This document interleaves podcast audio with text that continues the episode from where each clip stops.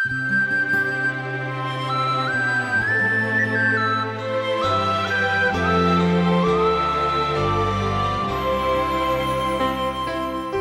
சகோதர சகோதரிகளே இந்த நிகழ்ச்சியில் நாம் ஆதியாகமம் பதினேழாம் அதிகாரம் இருபதாம் வசனம் முதல் பதினெட்டாம் அதிகாரம் இருபத்தி ஐந்தாம் வசனங்கள் முடிய உள்ள பகுதியை தியானித்தோம்.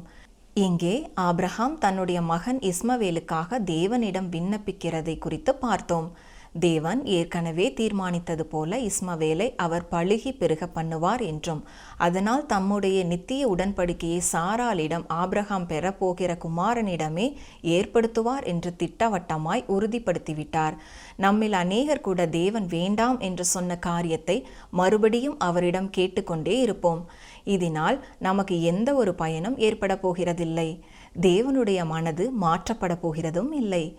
எதையாகிலும் அவருடைய சித்தத்தின்படி கேட்டால் நாம் அதை தேவனிடமிருந்து பெற்றுக்கொள்வோம் என்பது நிச்சயம். அவருடைய சித்தத்தை தேவன் தம்முடைய வேத வசனங்களின் மூலமாய் வெளிப்படுத்தி இருக்கிறார்.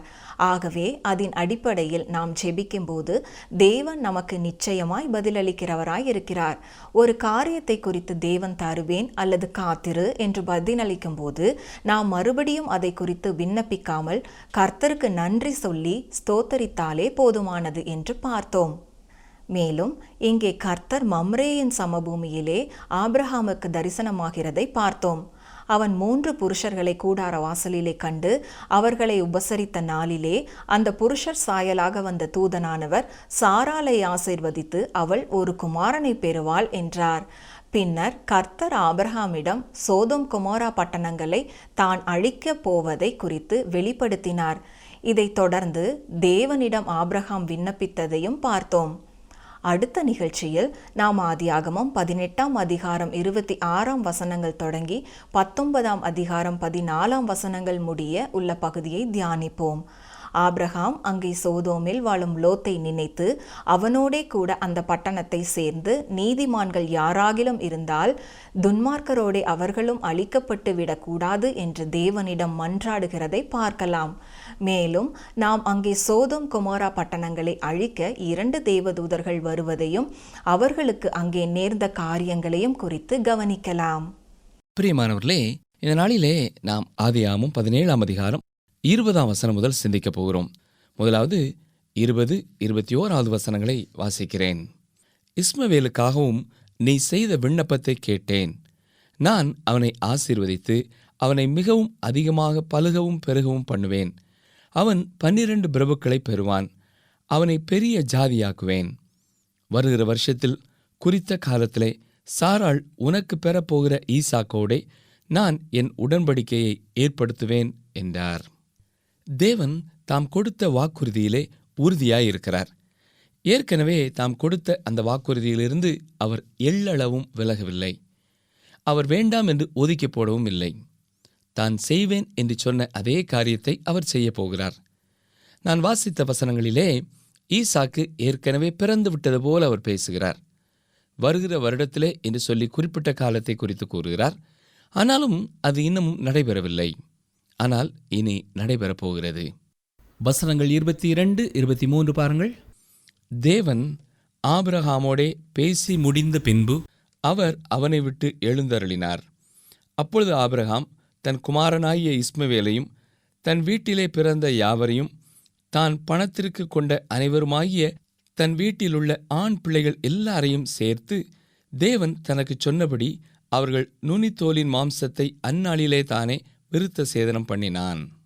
வேறு வார்த்தைகளிலே சொல்வதென்றால் ஆபிரகாம் நீ இனி அமைதியாக இரு. இது போதும். தேவன் இதை ஏற்கனவே தீர்மானித்து விட்டார் அருமையானவர்களே நம்முடைய வாழ்க்கையில கூட சில காரியங்களை குறித்து ஆண்டவரிடத்திலே ஜெபிப்பதை நாம் நிறுத்தி இருப்போம் ஏனென்றால் ஏற்கனவே நாம் அதை குறித்து எவ்வளவோ ஜெபித்து விட்டோம். இனி அதற்கு மேல் நாம் ஜெபிப்பதற்கு ஒன்றுமில்லை.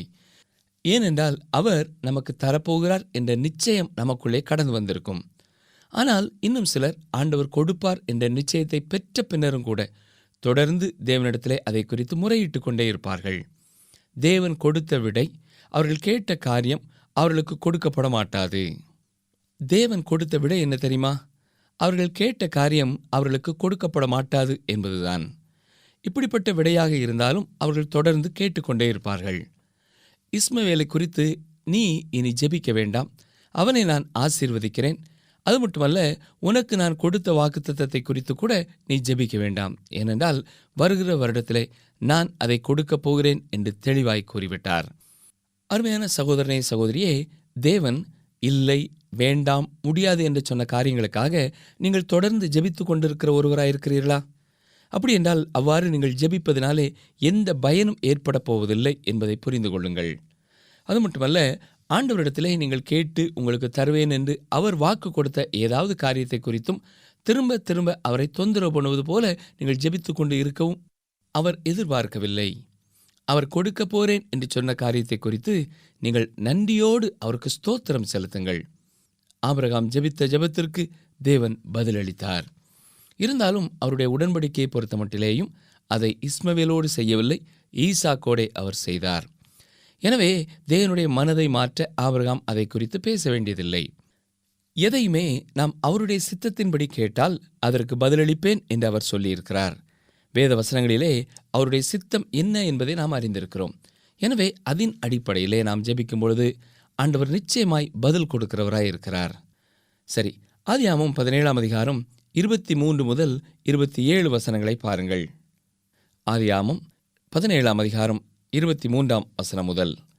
அப்பொழுது ஆபிரகாம் தன் குமாரனாகிய இஸ்மவேலையும் தன் வீட்டிலே பிறந்த யாவரையும் தான் பணத்திற்கு கொண்ட அனைவருமாகிய தன் வீட்டிலுள்ள ஆண் பிள்ளைகள் எல்லாரையும் சேர்த்து தேவன் தனக்கு சொன்னபடி அவர்கள் நுனித்தோலின் மாம்சத்தை அந்நாளிலே தானே விருத்த சேதனம் பண்ணினான். ஆபிரகாமுடைய நுனித்தோலின் மாம்சம் விருத்த சேதனம் பண்ணப்படும் போது அவன் தொன்னூற்றொன்பது வயதாயிருந்தான். அவனுடைய குமாரன் இஸ்மவேலுடைய நுனித்தோலின் மாம்சம் விருத்த சேதனம் பண்ணப்படும் போது அவன் பதிமூன்று வயதாயிருந்தான். ஒரே நாளில் ஆபிரகாமும் அவன் குமாரன் இஸ்மவேலும் விருத்த சேதனம் பண்ணப்பட்டார்கள். வீட்டிலே பிறந்தவர்களும் அந்நியரிடத்திலே பணத்திற்கு கொல்லப்பட்டவர்களுமாகிய அவன் வீட்டு மனுஷர்கள் எல்லாரும் அவனோடே கூட விருத்த சேதனம் பண்ணப்பட்டார்கள். ஏற்கனவே இதை குறித்து நாம் பார்த்தோம்.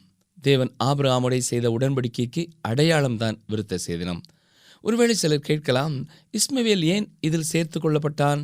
என்று கேட்கலாம். ஏன் தெரியுமா? தேவன் இஸ்மவேலையும் ஆசீர்வதித்து அவனையும் அதிகமாக பலுகவும் பெருகவும் பண்ணுவேன் என்று கூறினார் இல்லையா? அந்த காரணத்தினாலே தான் ஆனாலும் தேவன் ஆபிரகாமுக்கு கூறிய வாக்குத்தத்தத்தின் மகன் அவன் அல்ல. தேவன் பயன்படுத்தப் போகும் தேசத்தின் தகப்பன் அவன் அல்ல. அவனுடைய வழியிலே மேசியா தோன்றப் போவதில்லை. ஈசாக்கை குறித்து தேவன் எதை முன் குறித்தாரோ எதை முன் அறிவித்தாரோ அதையே அவர் செயல்படுத்தப் போகிறார். இப்பொழுது நாம் பதினெட்டாம் அதிகாரத்திற்குள்ளே பிரவேசிக்கப் போகிறோம். புதிய ஏற்பாட்டை நீங்கள் கற்றுக்கொள்ளும் வரை ஆதியாமம் பதினெட்டாம் அதிகாரமும் பத்தொன்பதாம் அதிகாரமும் ஏன் வேத புஸ்தகத்திலே சேர்க்கப்பட்டு இருக்கிறது என்ற கேள்வியோடே இருப்பீர்கள்? ஏனென்றால் இது ஆபிரகாமின் வாழ்க்கை வரலாற்றிலிருந்து விலகிச் செல்கிறது என்று நீங்கள் யோசிக்கலாம். இந்த அதிகாரங்களிலே சோதோம் குமரா பட்டணங்களின் அழிவை குறித்து நாம் பார்க்கிறோம். பதினெட்டாம் அதிகாரம் ஒரு நீண்ட அதிகாரமாய் செல்கிறது. இதிலே சோதோம் குமரா பட்டணங்களின் நியாய தீர்ப்பை குறித்து தேவன் ஆபிரகாமுக்கு சொல்வதையும் அந்த பட்டணங்களுக்காக ஆபிரகாம் தேவனிடத்திலே விண்ணப்பம் செய்வதையும் பார்க்கிறோம். பிரியமானவர்களே இது எப்படி இருக்கிறது என்றால் தேவனால் ஆசீர்வதிக்கப்பட்ட கிறிஸ்தவ வாழ்க்கையிலே தேவனோடு நெருங்கி ஜீவிக்கும் வாழ்க்கைக்கு அடையாளமாயிருக்கிறது. ஆனால் பத்தொன்பதாம் அதிகாரத்திலே சோதோம் குமரா பட்டணத்திலே லோத்துவின் வாழ்க்கை குறித்து நாம் பார்க்க போகிறோம். ஒரு வெடித்து செதறிய வாழ்க்கை என்று அவனுடைய வாழ்க்கையை சொல்லலாம். இதற்கெல்லாம் காரணம் ஒரே நாளிலே அவன் செய்த தீர்மானம் அல்ல. துரதிர்ஷ்டவசமாக இன்று நாம் இப்படிப்பட்ட இரண்டு விதமான மக்கள் கூட்டத்தையும் கிறிஸ்தவ சமுதாயத்திலே பார்க்கிறோம். ஆசீர்வதிக்கப்பட்ட வாழ்க்கை வாழும் ஒரு கூட்டம் வெடித்து சிதறிய வாழ்க்கை உள்ள மறுகூட்டம். கிறிஸ்துவை அறிந்தவர்களுடைய வாழ்க்கையிலையும் உடைந்து போன வாழ்க்கைகளை நாம் பார்க்கிறோம். தேவனுடைய சித்தத்தை விட்டு அவர்கள் வெளியே போய்விட்டார்கள். அவர்கள் தேவனுடைய ரட்சிப்பை இழந்து போனார்கள் என்று நான் சொல்லவில்லை. ஆனால் மற்ற எல்லா காரியங்களையும் அவர்கள் இழந்து போய்விட்டார்கள். ஒன்று குருந்தியர் மூன்றாம் அதிகாரம் பதினைந்தாம் வசனத்தை நாம் இங்கே வாசிக்க வேண்டும். ஒன்று குருந்தியர் மூன்று பதினைந்து.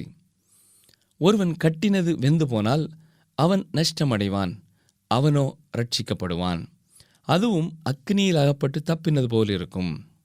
சரி இப்பொழுது நாம் பதினெட்டாம் அதிகாரத்துக்குள்ளே கடந்து வருவோம். முதலாவது வசனம் பாருங்கள். பின்பு கர்த்தர் மம்ரேயின் சமபூமியிலே அவனுக்கு தரிசனமானார். அவன் பகலின் உஷ்ண வேளையில் கூடார வாசலிலே உட்கார்ந்திருந்து. இப்பொழுது ஆபிரகாம் மம்ரேயின் சமபூமியிலே தங்கியிருக்கிறார். இப்பொழுது அவர் வயது முதிர்ந்தவராக தொண்ணூற்றி ஒன்பது வயது நிரம்பியவராய் இருக்கிறார். வெயில் அதிகமாக இருக்கிறது. எனவே வெளியிலே எங்கும் செல்லாமல் கூடார வாசலிலே உட்கார்ந்திருக்கிறார். வசனம் இரண்டு பாருங்கள். தன் கண்களை ஏறெடுத்து பார்க்கும்போது இதோ மூன்று புருஷர் அவனுக்கு எதிரே நின்றார்கள். அவர்களை கண்டவுடனே அவன் கூடார வாசலிலிருந்து அவர்களுக்கு எதிர்கொண்டு ஓடி தரை மட்டும் குனிந்து அருமையானவர்களே ஆபராமுடைய வாழ்க்கையில காணப்பட்ட விருந்தோமலை கவனித்தீர்களா? கடந்த அதிகாரத்தை படிக்கும் பொழுது எகிப்திற்கு போன வியாபாரிகளுக்கு ஆபிரகாம் உபசரணை செய்தான் என்று ஒரு சம்பவத்தை சிந்தித்தோம். ஒருவேளை அது ஒரு கற்பனையாக இருந்தாலும் ஆபிரகாமுடைய குணம் அப்படித்தான் இருக்கிறது. எங்கேயும் முன்பின் தெரியாத மூன்று பேரை கண்டவுடனே கூடார வாசலிலிருந்து அவர்களுக்கு எதிரே ஓடிச் சென்று தரை மட்டும் குனிந்து அவர்களை வாழ்த்துகிறார். வசனம் மூன்று நான்கு பாருங்கள். ஆண்டவரே உம்முடைய கண்களில் எனக்கு கிருபை கிடைத்ததானால் நீர் உமது அடியேனை விட்டு கடந்து போக வேண்டாம். கொஞ்சம் தண்ணீர் கொண்டு வரட்டும். உங்கள் கால்களை கழுவி மரத்தடியில் சாய்ந்து கொண்டிருங்கள் என்று கூறுகிறார். முன்பின் அறியாத ஒருவரை பார்த்து உங்கள் கால்களை கழுவி மரத்தடியில் சாய்ந்திருங்கள் என்று சொல்வது வினோதமான ஒரு காரியமாக இருக்கிறது இல்லையா இந்த நாட்களிலே நாம் யாரையும் பார்த்து அவ்வாறு கூறுகிறதில்லை. ஆனால் இது பழங்காலத்தில் இருந்த ஒரு வழக்கமாய் இருந்தது. புதிய ஏற்பாட்டிலே நாம் பார்க்கிறது போல மேல் வீட்டு அறையிலே ஆண்டவராய் இயேசு கிறிஸ்து சீடர்களுடைய கால்களை கழுவினார். ஆனாலும் அதிலேயும் ஒரு பெரிய ஆவிக்குரிய செய்தி அடங்கியிருந்தது. இங்கே ஆபிரகாம் அந்த வழிப்போக்கர்களை பார்த்து உங்கள் கால்களை கழுவுங்கள் என்று சொல்கிறார். இப்பொழுதும் சில இடங்களிலே வீடுகளுக்குள்ளே செல்லும் முன்னதாக வெளியே இருந்து வந்தவுடன் செருப்பை கழற்றிவிட்டு கால்களை கழுவி வீட்டிற்குள்ளே போகும் பழக்கம் இருக்கிறது. பாதரட்சிகளை கழற்றி கால்களை கழுவி விட்டு அமர்ந்திருப்பது ஒரு வீட்டிற்குள்ளே அமர்ந்திருப்பது போன்ற ஒரு உணர்வை உண்டு பண்ணுகிறதா இருக்கும் ஆபிரகாம் இந்த மூவரையும் நன்றாக உபசரிக்கிறார். தொடர்ந்து என்ன செய்தார் பாருங்கள். ஐந்தாம் வசனம் முதல் எட்டாம் வசனம் வரை வாசிக்கிறேன். நீங்கள் உங்கள் இருதயங்களை திடப்படுத்த கொஞ்சம் அப்பம் கொண்டு வருகிறேன். அப்புறம் நீங்கள் உங்கள் வழியே போகலாம். இதற்காகவே அடியேன் இடம் வரைக்கும் வந்தீர்கள் என்றான். அதற்கு அவர்கள் நீ சொன்னபடி செய் என்றார்கள். அப்பொழுது ஆபிரகாம் தீவிரமாய் கூடாரத்தில் சாராளிடத்திற்கு போய் நீ சீக்கிரமாய் மூன்று படி மெல்லிய மாவு எடுத்து பிசைந்து அப்பம் சுடு என்றான். ஆபிரகாம் மாட்டு மந்தைக்கு ஓடி ஒரு நல்ல இளங்கன்றை பிடித்து வேலைக்காரன் கையிலே கொடுத்தான். அவன் அதை சீக்கிரத்தில் சமைத்தான். ஆபிரகாம் வெண்ணெயையும் பாலையும் சமைப்பித்த கன்றையும் எடுத்து வந்து அவர்கள் முன்பாக வைத்து அவர்கள் அருகே மரத்தடியில் நின்று கொண்டிருந்தான். அவர்கள் புசித்தார்கள். எவ்வளவு அழகான ஒரு காட்சி இல்லையா? இது எவ்வளவு அருமையான ஒரு உபசரணை இல்லையா? அருமையான ஒரு விருந்தை ஆயத்தம் செய்கிறார். ஒரு இளம் கண்டை பிடித்து வேலைக்காரனிடத்திலே கொடுத்து சமைக்க சொல்கிறார். வெண்ணெய் பால் எல்லாவற்றையும் அவரே கொண்டு வந்து வைத்து அந்த விருந்தினர்களை உபசரிக்கிறார். இவர்கள் ராஜாக்களின் வரிசையிலே வந்த விருந்தினராயிருக்கிறார்கள். இப்ரேயர் பதிமூன்றாம் அதிகாரம் இரண்டாம் வசனத்தை பாருங்கள். அந்நியரை உபசரிக்க மறவாதிருங்கள். அதனாலே சிலர் அறியாமல் தேவ தூதரையும் உபசரித்ததுண்டு என்று சொல்லப்பட்டிருக்கிறது. ஆம் அதுதான் ஆப்ரஹாம் அவன் உபசரணை செய்யும் மனிதர்கள் யார் என்று சொல்லி அவனுக்கு தெரியாது. வசனம் ஒன்பது பாருங்கள். அவர்கள் அவனை நோக்கி உன் மனைவி சாராள் எங்கே? என்றார்கள். அதோ கூடாரத்தில் இருக்கிறாள் என்றான். பல கலாச்சாரங்களிலே வீட்டிற்கு வரும் விருந்தினர்களை உபசரிக்க பெண்கள் வெளியே வருகிறதில்லை. குறிப்பாக அந்நாட்களிலே அது அவ்வளவு உறுதியான ஒரு பழக்கமாய் இருந்தது ஆனால் அவர்கள் ஆபிரகாமின் மனைவியாகிய சாராளை குறித்து விசாரிக்கிறார்கள். ஆதியாமம் பதினெட்டாம் அதிகாரம் பத்தாம் வசனம் வாசிக்கிறேன். அப்பொழுது அவர் ஒரு உட்பவ கால திட்டத்தில் நிச்சயமாய் உன்னிடத்திற்கு திரும்ப வருவேன். அப்பொழுது உன் மனைவியாகிய சாராளுக்கு ஒரு குமாரன் இருப்பான் என்றார்.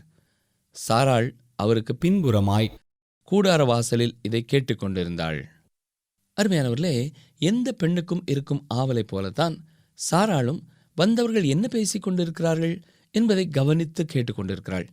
தன்னை குறித்து விசாரிப்பதையும் தன்னை குறித்து சொல்லப்பட்ட காரியத்தையும் அவள் கூடாரத்தின் உள்ளிருந்து கேட்டுக்கொண்டிருக்கிறாள். இப்பொழுதுதான் ஆபிரகாமும் சாராளும் தாங்கள் அறியாமலேயே தேவ தூதர்களை உபசரிக்கிறார்கள் என்பதை புரிந்து கொள்கிறார்கள். வசனம் பதினொன்று பன்னிரெண்டு பாருங்கள். ஆபிரகாமும் சாராளும் வயது சென்று முதிர்ந்தவர்களாயிருந்தார்கள். ஸ்திரீகளுக்குள்ள வழிபாடு சாராளுக்கு நின்று போயிற்று. ஆகையால் சாராள் தன் உள்ளத்திலே நகைத்து நான் கிழவியும் என் ஆண்டவன் முதிர்ந்த வயது உள்ளவருமான பின்பு எனக்கு இன்பம் உண்டாயிருக்குமோ? என்றாள். இங்கே சாராளின் கேள்வி என்ன? நான் ஒரு குமாரனை பெற்றுக்கொள்வது கூடிய ஒரு காரியமா? என்ற எண்ணத்தோடு அவள் நகைக்கிறாள். இது எப்படிப்பட்ட நகைப்பு தெரியுமா? இது உண்மையாவது என்றால் பெரிய காரியம் அல்லவா? எந்த ஒரு நகைப்பு தான் அது?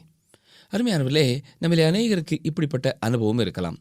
சில குறிப்பிட்ட சம்பவங்களிலே தேவன் நமக்கு மிக நல்லவராக காணப்படும் பொழுது நாமும் இவ்வண்ணமாய் நகைத்திருக்கலாம். சில வேளைகளிலே இந்த ஆசீர்வாதத்திற்கெல்லாம் நான் தகுதியே இல்லையே என்று நாம் எண்ணியிருப்போம். ஆண்டவர் எனக்கு இப்படி செய்கிறாரே என்று நாம் வியந்திருப்போம் மகிழ்ந்திருப்போம் நகைத்திருப்போம். எனக்கு இப்படி நடக்க முடியாது என்று நாம் ஆச்சரியப்பட்டிருப்போம். அதை போலத்தான் சாராளும் நகைக்கிறாள். ஆதியாமம் பதினெட்டாம் அதிகாரம் பதிமூன்று முதல் பதினைந்து வசனம் வரை பாருங்கள்.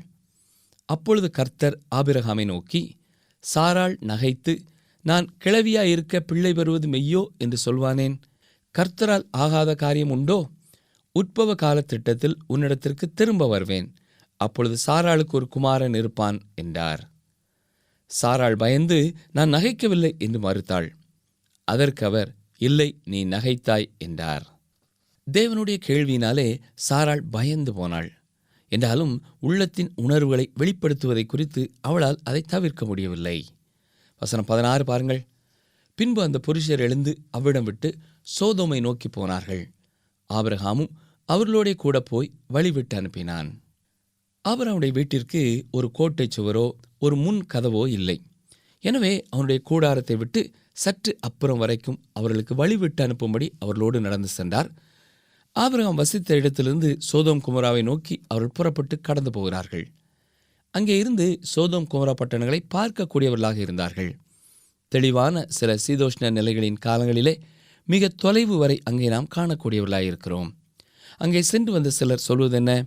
எருசலேமிலிருந்து பெத்லேயமை பார்க்க முடியும் என்கிறார்கள். சமாரியாவின் அழிவு இருக்கும் இடத்திலிருந்து எருசலேமை பார்க்க முடியும். மத்தியதரை கடலை பார்க்க முடியும். கலிலேயா கடலை பார்க்க முடியும். அந்த தேசத்தின் பல இடங்களிலிருந்து எர்மோன் மலையை பார்க்க முடியும்.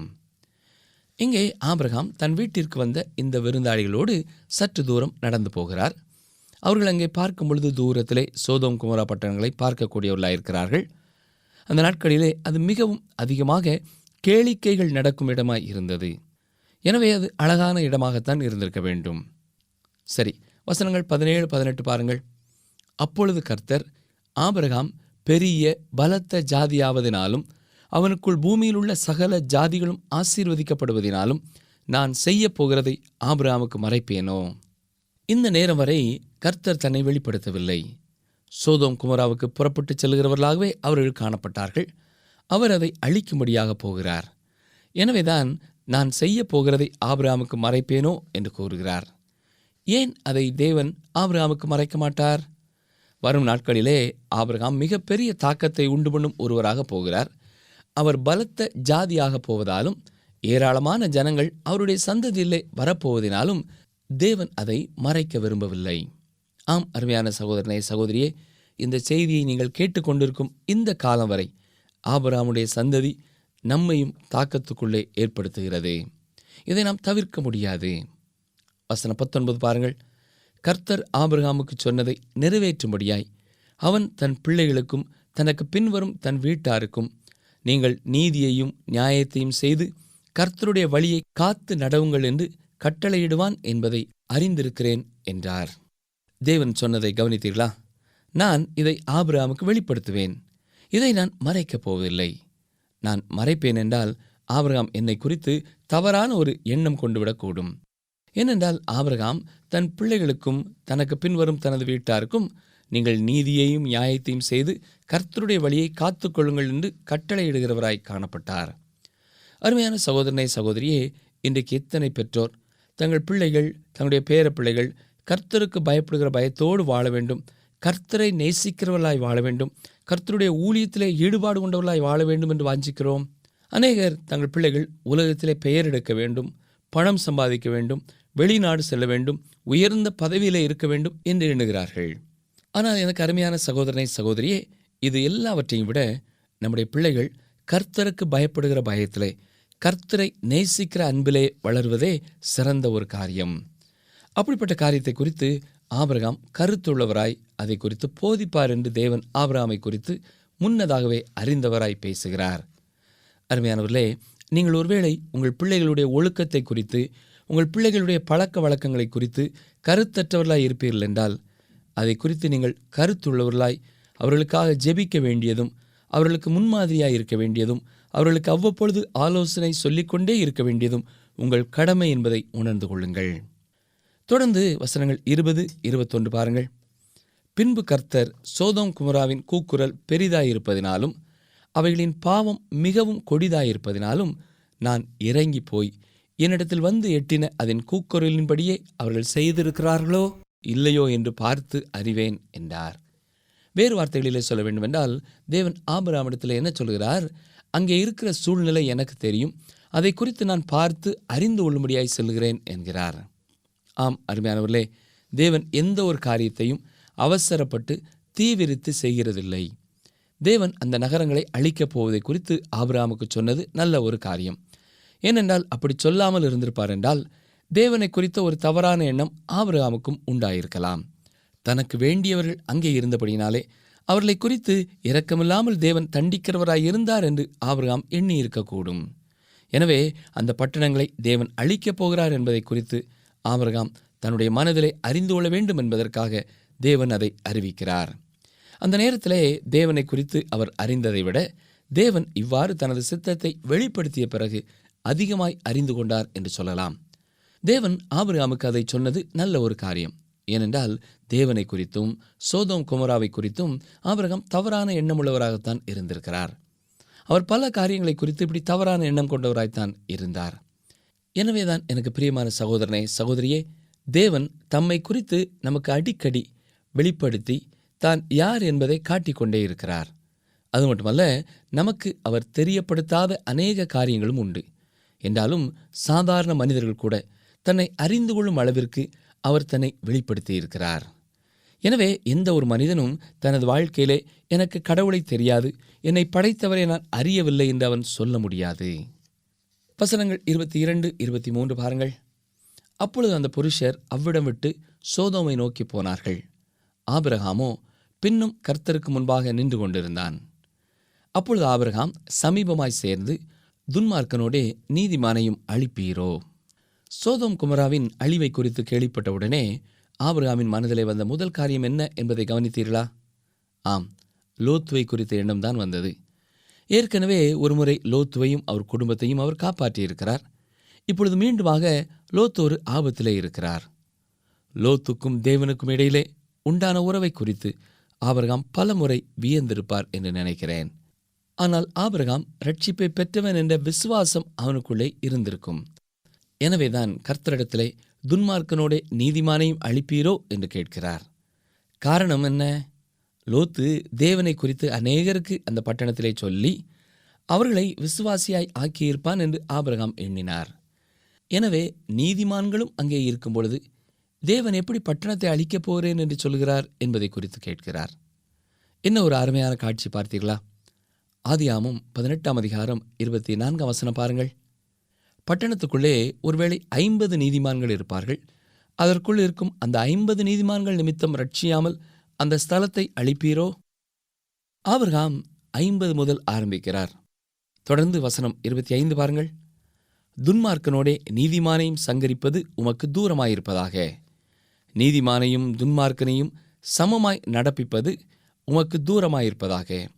சர்வலோக நியாயாதிபதி நீதி செய்யாதிருப்பாரோ என்றான். ஆம் அருமையானூர்லே இன்றும் அநேகர் கேட்கிற கேள்வி இதுதான். உலகத்தின் நியாயாதிபதியானவர் சரியானதை செய்யாமல் இருப்பாரோ? அதற்கான ஒரு விடையும் இருக்கிறது. வேதத்தின் மீதி பகுதிகள் சர்வலோக நியாயாதிபதி எப்பொழுதுமே நீதி செய்வார் என்பதை காட்டுகிறது. ஆம் அருமையானவர்களே தேவன் எப்பொழுது செய்வதும் சரியான காரியமாகவே இருக்கும். அவர் செய்வது சரியல்ல என்று நீங்கள் எண்ணுவீர்கள் என்றால் பிரச்சனை தேவனிடத்தில் இல்லை உங்களுடைய வாழ்க்கையிலேயும் உங்கள் எண்ணத்திலேயும் தான் இருக்கிறது. நீங்கள் தவறான காரியத்தை எண்ணிக்கொண்டிருக்கிறீர்கள். எல்லா உண்மையும் உங்களுக்கு தெரியாது. எல்லா விபரங்களும் உங்களுக்கு தெரியாது. எல்லா விபரங்களும் உங்களுக்கு தெரியும் என்றால் சர்வலோக நியாயாதிபதி நீதியையே செய்கிறார் என்பதை அறிந்து கொள்வீர்கள். அநேக வேளைகளிலே நாம் தவறான காரியத்தை எண்ணுகிறோம். அவர் சரியானதையே எண்ணுகிறார் சரியானதையே செய்கிறவராயிருக்கிறார். இதை கேட்டுக்கொண்டிருக்கிற எனக்கு அருமையான சகோதரனை சகோதரியே தேவன் செய்யும் காரியங்களை குறித்து உங்களுக்கு கேள்விக்குறி இருக்கிறதா தொடர்ந்து வேத வசனங்களை நீங்கள் வாசியுங்கள் கவனியுங்கள் படியுங்கள். தேவன் எப்பொழுதுமே சரியான காரியத்தை செய்வார் என்பதை நீங்கள் புரிந்து கொள்ள முடியும். உங்கள் வாழ்க்கையின் சூழ்நிலைகள் உங்களுக்கு ஒருவேளை கேள்விக்குறியை எழுப்பலாம்.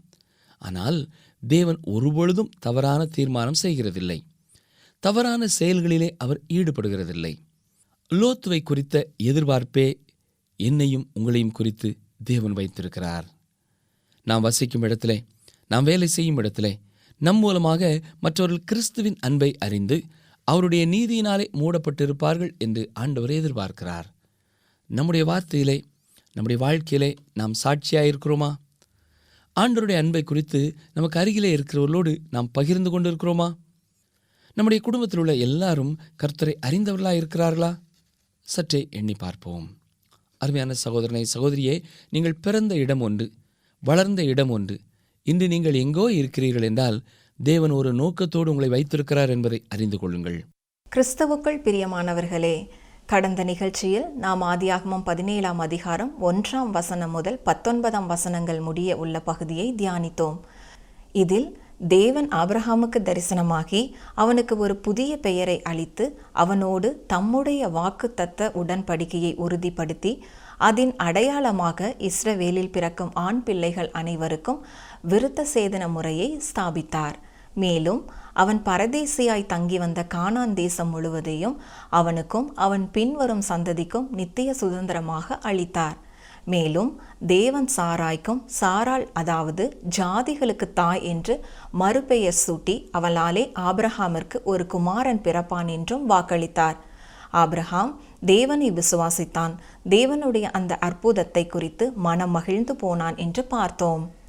இந்த நிகழ்ச்சியில் நாம் ஆதியாகமம் பதினேழாம் அதிகாரம் இருபதாம் வசனத்திலிருந்து பதினெட்டாம் அதிகாரம் இருபத்தி ஐந்தாம் வசனங்கள் வரையிலுள்ள பகுதியை தியானிப்போம்.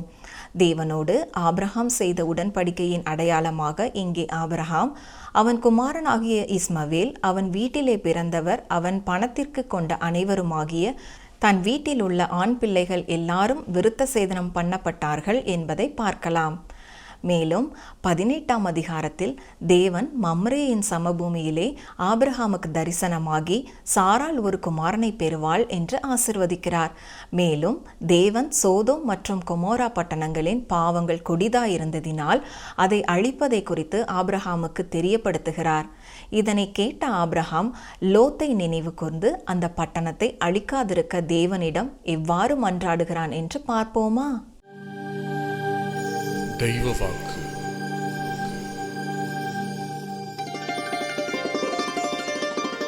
நீதி நிமித்தம் துன்பப்படுகிறவர்கள் பாக்கியவான்கள் பரலோக ராஜ்யம் அவர்களுடையது. மத்தேயு ஐந்து பத்து.